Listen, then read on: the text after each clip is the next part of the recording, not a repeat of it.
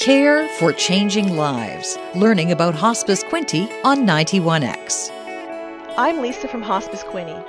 Did you know that in 2018 there was an average of 7.8 million people providing care for a friend, family member, or neighbor in Canada?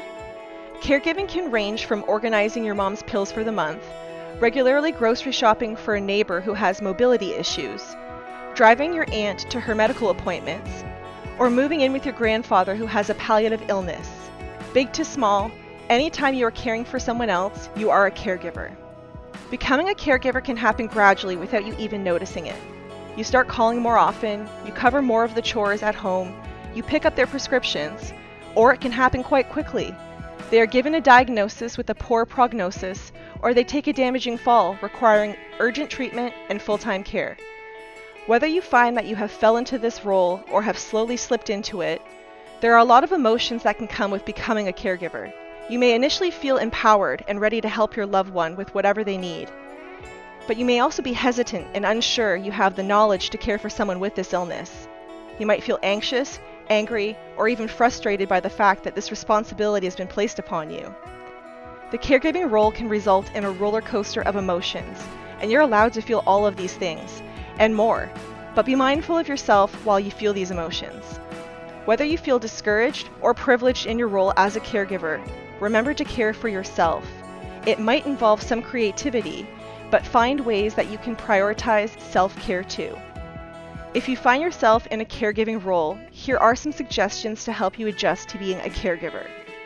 First, ensure you have a good support and respite plan in place. Upon entering the caregiver role, you may quickly find yourself lonely and stretched too thin. Right from the start, even if you're providing care in just a small way, have people in your corner who can uplift you and care for you when you feel overwhelmed. You can even be specific about who needs to do what. Maybe you are the primary caregiver for your dad, but your sister is responsible for going to doctor's appointments with him, and your brother fills in for you two days a week to give you some time off. Having these supportive roles in place will make a big difference for your mental, emotional, and physical well being. Next, don't put off the uncomfortable conversations around wills, power of attorney, money allocation, and a plan of care. Though many of these conversations can and should be done before accidents happen and before illnesses become terminal, it's especially important to have them when care is required and before it becomes more difficult to plan.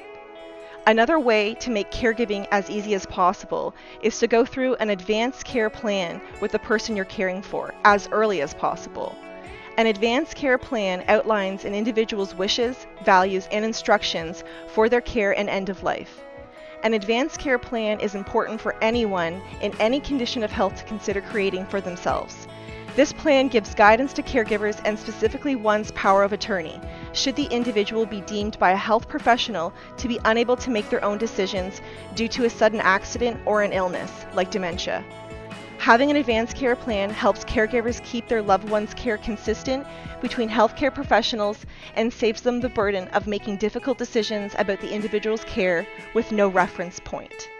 Advanced care plans can also be adjusted as requested, providing the individual being cared for is still capable.